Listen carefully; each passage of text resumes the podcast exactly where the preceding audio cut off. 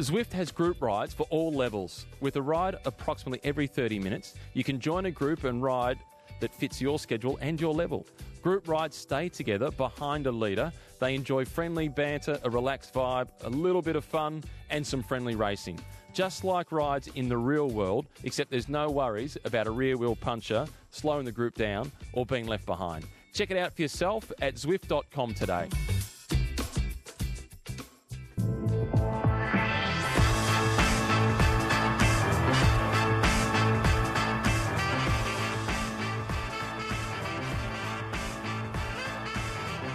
Welcome to the Zwift Cycling Central podcast for another week of incredible cycling, another week of surprises and dramas in the world of cycling. Uh, before we start, let me remind you that you can uh, download or stream our podcast from our own website, sbs.com.au slash cycling central, or you can follow us on Twitter and on Facebook. Uh, joining me to discuss all this and much more, we have a full squad in the studio. Uh, let's start with Sophie Smith back in the country. Hi, Sophie. Hello. How are you? I'm good, and you? Good. It's been ages. Good. Got a bit jet lag. Bit of, bit of a tan for me, actually. Okay. uh, Macca, uh, you're here. I am. You're still here. I am bun- guns, buns, guns blazing today. I am ready to go. It's going to be good. And Pat Pacho, how are you doing? Really good. Yeah, it's been an intense week in cycling. And thanks for fixing my bike uh, on the way in. It's part of it's part of the parcel. That's how I get the gig. Ah, Servizio, No, I, I cannot, I, cannot, I cannot let you say this. I'm going to get fired if I let you say this. you're here because you're good. Uh, let's talk cycling. Paris this week. I love Paris, don't you? I love it. It's it's um no look. It's historically it's a it's a big tour, big of the smaller tours, the one week tours. It's a great race. I still don't think it gets the. Maybe it's just in Australia. It doesn't get the coverage that it deserves. I suppose SBS has got every stage. it has It's just, just late because of the, the nature it's of the late. race. I guess it's it's a big long year, isn't it? And um, I guess I'm talking about the fans who switch on for the Tour de France. Wouldn't we love them to switch on more of them to switch on for Paris Nice because it's it's got some and it's got some it's a good key marker for the for the year ahead. Absolutely. A big shout out actually to the people on Twitter because there's not that many people on Twitter that go onto the hashtag SBA cycling, but you you find the usual culprits from the from the Tour de France. So big shout out to them. Uh, what do you make of this year's edition of Paris? It's been different. My favourite and I, or the most impressive for me so far in the race, I've been looking at the sprinters because I spoke to Andre Greipel at the Abu Dhabi tour and he wasn't that enthusiastic about Paris Nice. He was just like, it's hard there's crosswinds and it's just really bloody cold, was his summation. But um, we said off air before that I was looking at what he's doing because he's basing his performance there as to whether he'll target Milan San Remo. But the big one for me, just looking at the individual stages, and I always stuff up his name, is Dylan. Groenewegen. Thank you. I don't know if we're right either. By the when way. he won the final stage, I've been watching him for a while. He's working with Merijn Zeeman, who was um, a, coach behind sort of Marcel Kittel and John Degenkolb. And when he won the stage on the Tour de France, the final stage of the Tour de France last year, I went, okay, and he's been around in the mix for a long time. But the last sort of six to eight months, he really seems to be coming into his own, and I'm really excited to see what he does this season. I have to agree. That was an incredible sprint. He went very long. Okay, uh, Quick Step bundled it up a little bit. They tried their old uh, slip the two off the front, not as strong as previously, so they didn't survive. And then he just waited, and you can see on the footage where he pounces. And even though he knew that that was too long, because it was a long way to go, I think he hit out like 400 to go. Um, old school. but he was just drove, and there was no way Viviani was coming off his wheel. And anyone out there knows I'm a massive Viviani fan. Well, but he's quality, just it was a really strong sprint. I kind of find familiarities with Brenton Jones and and, and Mm-hmm. Sprinting style, and uh, Brenton Jones 16th in that same stage. So over there, his first ever Paris Nice World Tour event. Um, it's great to see the Aussie up there as well. He was well excited when we uh, spoke to him. He was well excited about this. Too. How well can he do? Do you think he can actually do something, or is it just not there yet? Physically, yes, but just not the the fundamentals aren't in place. You can't throw a guy uh, into that level of racing, particularly. Um, you got to take into account conditions and all those things as well. He's still getting familiarised with his team. Um, I think he's really doing everything right. He's following the ledger, uh, the best way to be successful for Brenton Jones, um, and I think he'd be very happy that he's just getting through the process at the moment. And and I'd be surprised if his team's putting all that much pressure on him at this point. Yeah, absolutely. And he, mentioned on social media that uh, in one of the last sprint, he, he felt really good. He just missed the last lead. So that's, that's those technicalities you're talking about. Yeah, and and they're not easy just to pick up because he's not getting to practice those five days a week. You know, it's not like the National Road Series where he'd make every single finish. You know, in the World Tour level, maybe he's making two out of seven days or something like that. So even when he does go to a race, he gets two opportunities to learn. So he's just got to keep learning. And it's yeah, it's slightly. I mean, Paris Nice is slightly harder than the Tour of Sunraysia. I mean, you know, let's let's yeah, to put it in perspective. Marginally, Dave. Come on. What are you talking Please, please explain why. Yeah, I don't think I'll go there. I think our, I think our listeners get it. I've got to say, Jonathan Hivert overnight, that, that was a brilliant ride. He's a smart ride. And to think that he's 32, he was like the guy everyone knew, thought was going to do massive things, disappeared for ages. And it was only that his good performances in, in last year that, uh, or the year before, should I say, Direct Energy picked him back up. He was done. And what about and to go on to that as well? How could we forget um, Sanchez, Louis Leon Sanchez in the yellow, thirty eight, I think he is, turning winding back the clock a bit, isn't he? Mhm. Who's the who's the natural favorite for the win? He is- well, he I'll ask. Sophie that. No, Sophie? no, you don't. I'm saying no. No, Louis My Le- head's not- been wrapped up in other business that we'll come to later. I don't know. I think I'll throw that back fir- out. First seat on the fence. Throw that you. back Yeah. on, Yeah, on yeah. at you. first black Coming mark. from the pro, Um, you don't wind me up. Just because I've been away doesn't mean I'll go easy on you. I would have said before the start, Wout Poels. Yep. But now Louis Leon Sanchez is in the box seat. He's got a stronger stunner back. He'll be a hard man to dismantle. You wouldn't have said it if he wasn't in the lead, but He- he's such a class rider. He's the only guy, and albeit that Alva, Alejandro Valverde gave him the stage victory, he's the only guy that's been able to match Alejandro Valverde this year on any level, anywhere. So I think he's the favourite now. Do you still rate Astana in the way they've been riding? Yeah. Yeah, I still think that they're just incredible at the moment. I think that um, you need to just follow the way the team's made moves. There's no real, true number one leader there now, so they all know they're going to get their opportunities, unlike probably before. And uh, are, are they getting? Are they getting their wages paid? Exactly. Are they getting paid at the moment? I, What's a- happened I there? asked riders It about has been that in the. Middle East, and as So far are as getting they were concerned, they were getting paid, despite Oh, what good. their general manager said. So there's a bit of conjecture as to whether those claims were Ah. perhaps just a strategic like nudge for government funding. Um, but I'm interested to see what they do this season because they do have designated leaders for the Giro and the Tour. Okay. Uh, weather-wise, it's always a crazy race, Paris. How hard it is to ride when it's that cold or that wet? Oh, it's brutal. It's brutal. I used to, from a rider's perspective, I used to hate the cold but not mind the rain, if that makes sense, because it could be warm and wet and I could deal with that. The cold is your body just shuts down on mine did. Some riders can deal with it and, and enjoy it. No, it's tough. And we know it's been brutally cold over there. not to say that you were much time before me because we raced together, Macca, but clothing's really changed since you raced. And Yeah, that is true. where it's a lot better. That's why we see such big groups of So riders. basically, still. you're saying they got it way easier than what we had. Yep. I agree. Uh, no, I am. Yes, to deal with the weather conditions, yes. Like uh, base layers have improved incredibly. Uh, outer garments, they're not flappy and they keep you warm and dry, uh, but you don't overheat in them because somehow they breathe as well. This is where technology's coming. Um, it- it's a fantastic thing. I think Simon Clarke is quoted on saying the cold isn't a problem if you don't get cold. So dress accordingly. And if you dress accordingly, you do well. Look at all the classics that are coming up. Don't worry, they're not going to be stellar, uh, stellar days of 30 degrees. There'll be some pretty filthy Who days. knows what we'll get. And they dress accordingly. Uh, you see more than ever riders racing in leg warmers. I was about to say, Yeah. you wouldn't have seen that 10, 15 years ago. Now you see it more and more just because they're, they're tighter fit. They're probably, they breathe better, as you say. They're more comfortable to race in. You feel restricted sometimes with all that clothing on, but yeah. And that's the thing, you can wear an arm warmer or a leg warmer now from anywhere from zero degrees up to 15 and can be the same garment because it breathes and uh, it uses the heat that, it, that comes out of the body to, to dry the garment or keep you warm. What about the feed? So that's the other thing. If you're keeping warm, you'll find that your ability to desire food and want to consume food will be better as well, rather than if you're freezing cold, the only thing you're thinking about is hot shower and, and surviving and surviving each minute as it goes. But if you're warm, you'll consume food better. There's no doubt that in the colder weather they do consume more of like the gel type fuels rather than the the uh, you know probably the rice cakes and things like that because of the cold weather.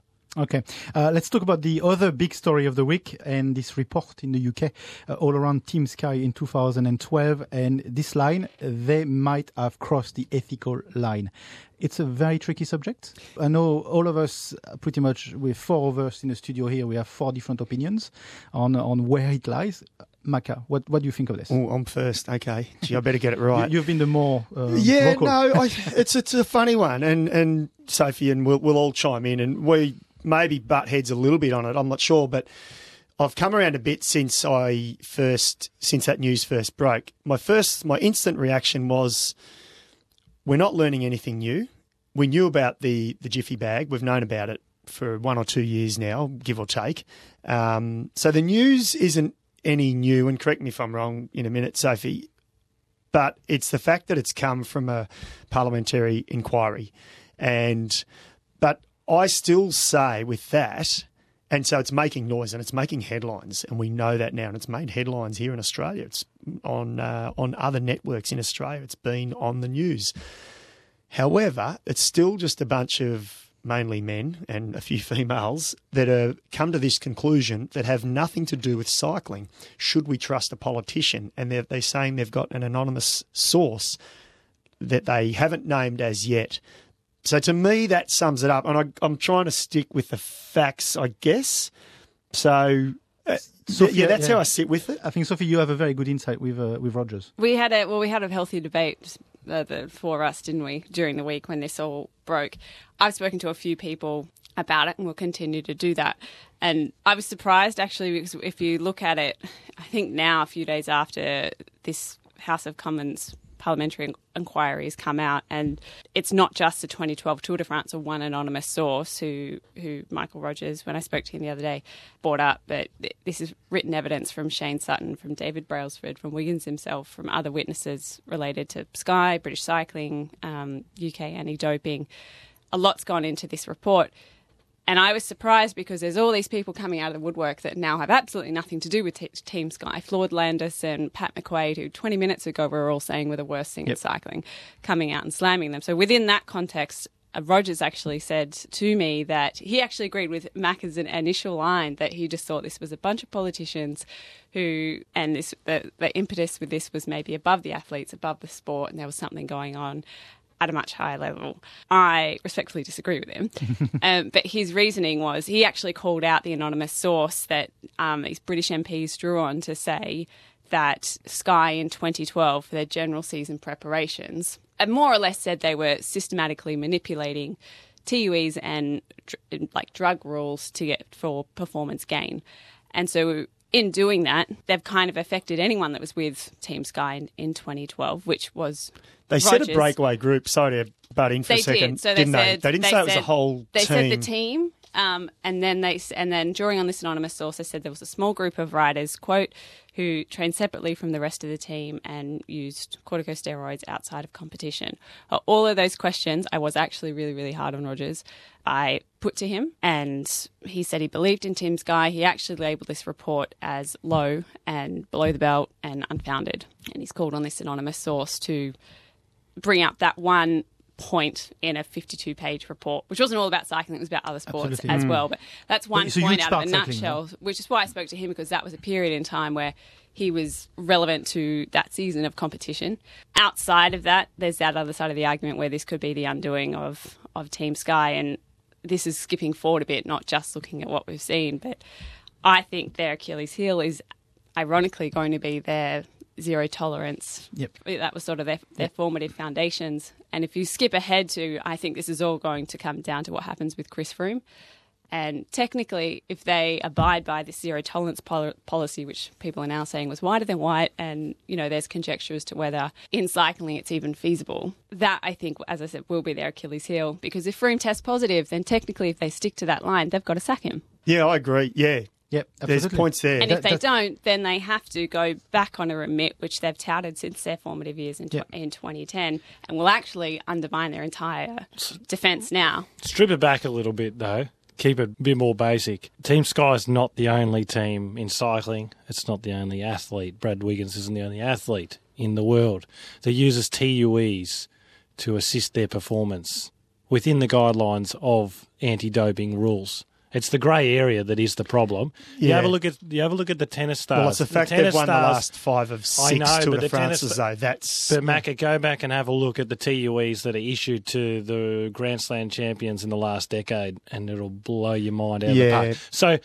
what the issue for Team Sky is is that they made everyone believe that they were walking a different rope to everyone else. We're doing it differently. We're unique. We're not touching anything, and that, as you said. Will be the, the, the sword that they die Yeah. by, and that'll be the part that really does the damage because they've tried to say we've got this super clean image, you know, and it, it's happened before. And the facts are, well, you've got 28 riders and you've got all this different staff and all the rest. How do you stay atop all of it? Yeah, and I think you're right in the point that this story, we focus on the whole Wiggins and Sky 2012. There are other athletes named in it. There's Mo Farah, there's Lord Sebastian Coe as well, with his relationship with uh, as as the uh, head of uh, athletics. Is that story almost too big for, for, for us to comprehend? Uh, It's it's almost too big for the UK to handle, and I'll I'll let you.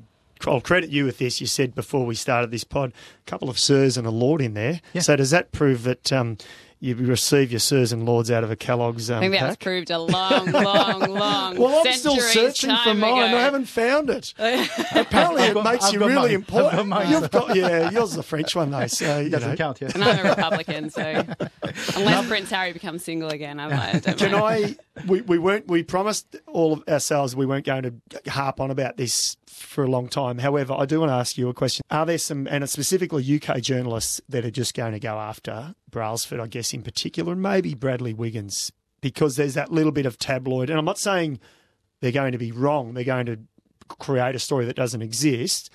Um, what I'm asking you is, do you, in your experience, do you think it could be now because Brailsford has peeved off a few of these journalists over the years, and I've seen him refuse to do interviews with certain. We've seen it at the tour, haven't we? So, what do you think on that? I mean, to go um, against your point is, are they not doing their job? Is that is that what they are paid for, the journalists as well?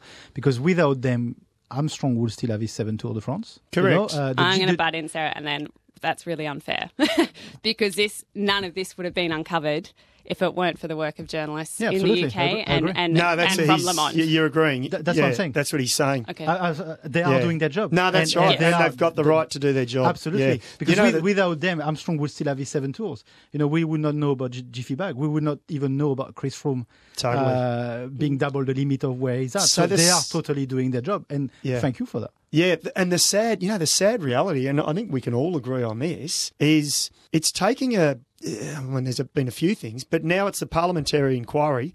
As I said before, repeat what I said, that they have nothing to do with cycling. That they may now decide the fate, or the they'll bring the outcome to a head. They'll bring it to a boiling point. It shouldn't be that. It should No. be the UCI or WADA. I agree, That- and it was that- the same with the so- Armstrong thing. Yeah, it so was that's our an sport. outside party, mm-hmm. yeah, and it seems easy to Rogers in the interview that it's online. Also, and people starting to do this now. Pat McQuaid did the same thing in a report overnight that came out overnight, blaming UCI and WADA for there being these grey areas. And was, uh, Rogers said his quote was, "Everyone's talking about grey areas. Make it black or make it white." And this TUE debate, I think it can go one, two ways. Yes, either tighten the rules so they can't be manipulated. Fine. But you know, there's a, there's another part of it. It's like if you can't take a Panadol for a headache, it, it gets a bit Puritan. It gets a Yeah, bit, but you don't it need a gets a bit TUE for a ridiculous. Panadol for a headache. But Yeah, regardless, but it there's is a- people. There are people that are using it for benefit. They need to work out ways in which to restrict Make that, rules that can't be minimalise it, and because there's plenty of people out there using these assistant. Uh, medications so that they can perform a daily activity and be a professional athlete, and they should be allowed to do that. And there is under is something wrong with, like I think what Dave said that it shouldn't take third parties, Yeah. big third parties, but third Yeah. parties to to bring this out. Yeah. Do you know what's fun? I've watched a, a documentary called uh, A Year in Yellow, Bradley Wiggins' A Year in Yellow yesterday, and you rewatch this with this news in your head. And this documentary makes it so clinical, so slick the way they prepare him. And he's like this rebel. You know, he's the he's the he's the lad, he's the lad in this. And but you watch this with your eyes now, g- knowing what's been happening, or presuming what's been happening. Yep. it makes a complete difference. You go, is this total? And I Yeah. think there's, and you know what? There's more. There's potentially another twist to it, and uh, the relationship that Bradley Wiggins has with Sky, Mm-hmm. and I'm talking presently, and even during that year he won. And obviously, his relationship with Chris Froome isn't Not great. flash. I don't think they're they're both respective party uh, partners don't have a great relationship either. Is there something going on there? Are they are they trying to really push out Bradley Wiggins because Chris Froome is still under the microscope himself, and are they trying to just push? Uh, Bradley Wiggins out to the dogs a bit. So there's conspiracy theories and there's, There's a so lot many of things. conjecture and motives. Even in the inquiry itself, it, it becomes bodies Yep. conspiring and people within British Cycling, Mm. people within Sky. I think that's valid conjecture. But if you look at, it's weird, Macca, because if you look at the way, even with Froome, like Sky's come out and made one statement, or Brailsford's come out and made one statement, Froome's made a separate statement, and it's the same with this. You could say, and they distance themselves from one another to a degree, Yeah. but they're also using the same language. Strongly refute came up in Sky and in Bradley Wiggins' Yep. um, Interview. defences. Yeah. Yeah. Do you know what? Uh, talking about Panadol, there's probably a few guys at Sky today that are sleeping on Panadol because they must have a massive headache. Yeah, I think so. I think so. I'd be on that's a Scotch, good to one. be honest. That's a, that's a good one, Christoph. You've been waiting how long to pull that one out? I don't know. Is he watching the water? Oh, I know I can pull this one off. No, No, no, that was no, no. good. He's, He- he's he- been, he's here all week. I think he's just crossed the line. it's, it's my job. you know? Yeah, no, it was a beautiful one. I Definitely loved not. it. It might not be yours. though. Definitely not. Okay, let's start cycling. What caught your eyes in the last two weeks since we uh, last met each other? There's been the Strade Bianche. Uh, Yes. First time I watched that race entirely. Yep. Crazy. It is crazy. And I guess to, to shorten it down, and we won't give the riders justice, but Rob Power, great to see him back. I mean, he had effectively a season out through injury. Wow, almost two. Yeah. And and we, we all know the potential he's got. So really good to see him in the top 10 there. And I am extremely excited about Amanda Spratt and Lucy Kennedy as well, both top 10 in the women's race as well. And Spratty has made it very clear her big target is women's Liège, Bastogne Liège. So, but Lucy Kennedy, we, we, Well, we talk about her every every pod or every second pod. How exciting is she mm-hmm. and what she's done on her short time in the sport? Well, we all love Spratty. I've, I'm very strong about my support for Spratty. She's an entertainer. But Lucy Kennedy rode for one role in that race, and that was to assist Amanda Spratt. And then finished she, ahead of her. and then she finished ahead of her in her first ever classic. So she won the Aussie Cup. So you got to remember. Well, yes, yes, she won the uh, she won the Orica Cup too, or the, or the Yeah, she won a Mitchelton Cup, the Mitchelton Cup. But it just shows that uh, you don't always need to be uh, have a wealth of experience. You've got to have two very special things, and that's a drive to be successful, and also just a, a will not to give up. And that race suits her to the ground. Mm. Even the run in into Siena into the Palio, that's just an amazing finish, but perfect for her because she never gives up and. Uh, Lucy Kennedy's brilliant, but you can't take anything away from um, the riders in those conditions. Uh, Also, Simon Clarke top twenty as well, Yeah. so he continues to push really strongly. Yeah. I'm going to fly the French flag, but Bardet second. Uh, Uh, I was going to huge, say you massive. would be excited, and you should be yes. about I about could win. July for him. Macca, That's brilliant. So long as mate. there's not time Remember, and, and I'm going to fall on my own sword here because Oh uh, no, let, let us give you a hand. I'll push it in a bit. Romain Bardet, last time we were here, we were talking about the pictures of him doing recon for Yeah, Paris Roubaix. yeah, And I said, what? Like, why would you do it at this time of the the year and all the rest? Well, it's paid off. And he looked impressive. And he looked like he had fun. And take this the right way, Christophe, because most of the French riders, they love to whinge. Any excuse on the market they'll take, particularly That's the French. particularly oh, Pinot. Oh, that's the French. particularly That's right. That's, But Bardet, eh, he is he. I think he's real legitimate this year, like to tackle anyone. Yeah, he can. I Am I allowed to say it under the SBS umbrella? I think he is the man to beat at the Tour de France, based on early season form. With or without Froome? I'll say with. Hmm Even with Froome. Yep, I think I'll it's going to be. I, with. I think it's going to be because of the pavé sectors and his skills on the bike. Froome never made it to a sector when he, he withdrew a few years Hmm. Three ago. He, he actually never made it to a sector, but I think Bardet is looking good, and you know we're yet to see how Richie's going as the season unfolds. He's he's got a bit ill. He's had to yeah. withdraw from Tirreno. from Tirreno, so you know the jury's out on Richie. Where just where he's at at the moment, we know he's going to be a challenger, but we want to see.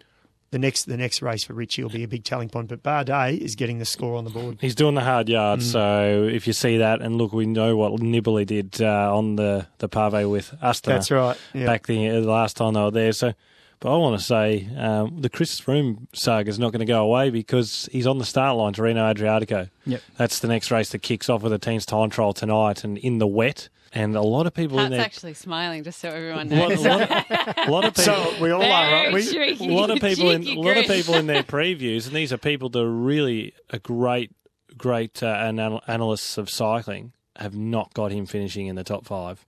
Um, and Of he's and- yeah, and is this is this a continuation of what we saw at Ruta del Sol, Yeah, he where he, he, he finishes back in the group to try and get exposure to the racing, but not getting too much limelight, so there's not too many stories to write. But uh, yeah, I- I watch this watch this uh, this space because I think uh, Geraint Thomas is going to probably take out Tirreno Adriatico. Okay, and last word with uh, Sophie. You were in the Middle East uh, the last uh, couple of weeks. I Uh, was. so you're the only one amongst this room that has actually met the new outfit, the new teams, the new lineups.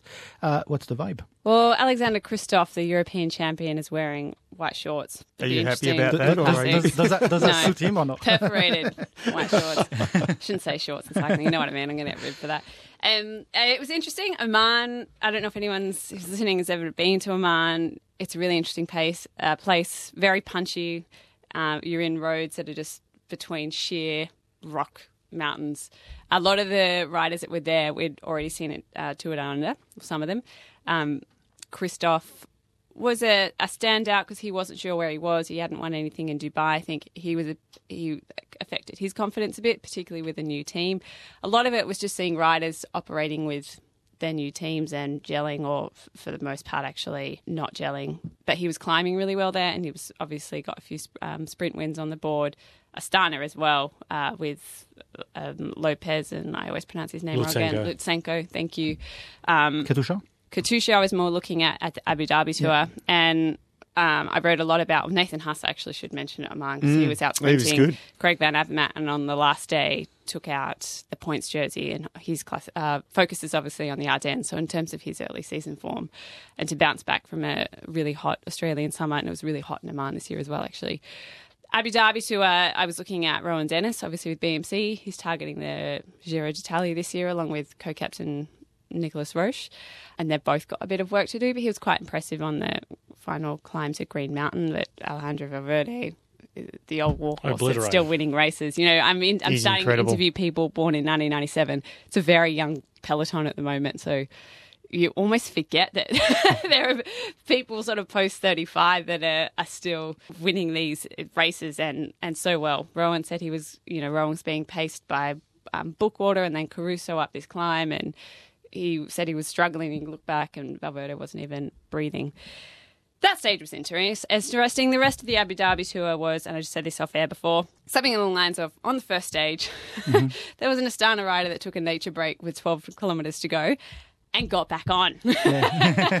they started racing in the last 4K Was it- was it the ones or first twos? stage. It might have been Do we wanna both, to know? be honest. They were, they were just tapping Could away. Did he do Um, a Dumoulin? Or they also had a, a photo finish there. Um, Marcel Kittel, I think it's fair to say, was feeling the pressure a bit. He's with a new team, Katusha Alpecin, this season. He hasn't got a win on the board. He's the only one of the big sprinters that haven't gotten a a win on the board, along with Mark Cavendish. That oh, he's got a win in, in Dubai, but he also can't seem to stay up straight at the moment. He crashed down the Tour de France. He crashed in the neutral zone and and withdrew with like possible what they thought was whiplash at the start, but. Um, Marcel, there was a bit of conjecture about his shape, um, whether he's not done enough in the in the off season. But his photo finish, I mean, if you look at that, I think it was stage, I want to say stage three. I'm not sure. Don't quote me on that. He came from the bottom of the screen to a photo finish. Like he's got the Oh, speed there. There's, that. no, That there's was absolutely impressive. nothing wrong with his speed. I think he said he's getting into shape now. He didn't say he's in shape. I think that's an important distinction. But at the moment, for these key sprinters, save for um, you know maybe Cavendish, oh, they're all in new teams. So Viviani's walked into Quick Step Floors with a with a, tra- a, t- a train that's made. Like they've ridden for Cavendish, they've ridden for Kittel. It was just a matter of put a new guy on the end and make it work, which they did in Down Under. Whereas Kittel, I think, is working with a Katusha Alpecin team that's heavily recruited with an anglophone focus over the off season. So it's not just him working with a new team; it's a whole lot of riders who probably haven't been in a lead out for a while, also adjusting to a new team and to that. But I think he'll be fine.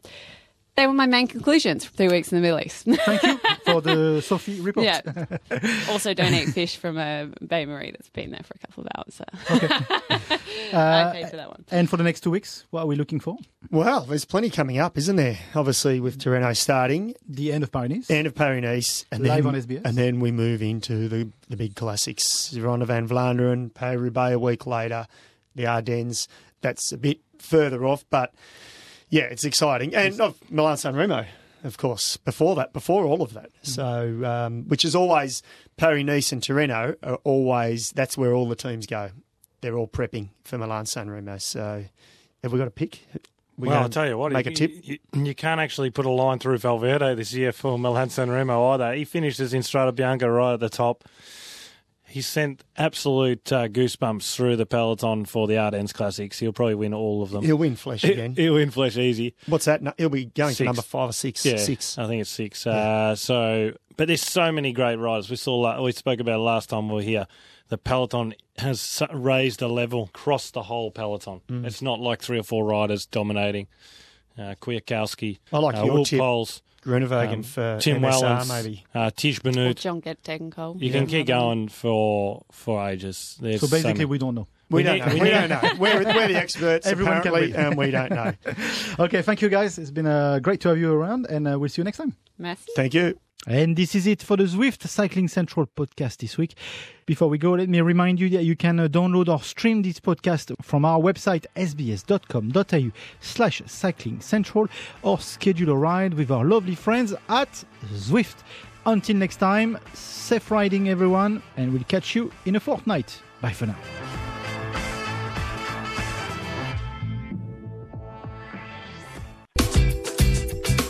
Zwift has group rides for all levels. With a ride approximately every 30 minutes, you can join a group and ride that fits your schedule and your level.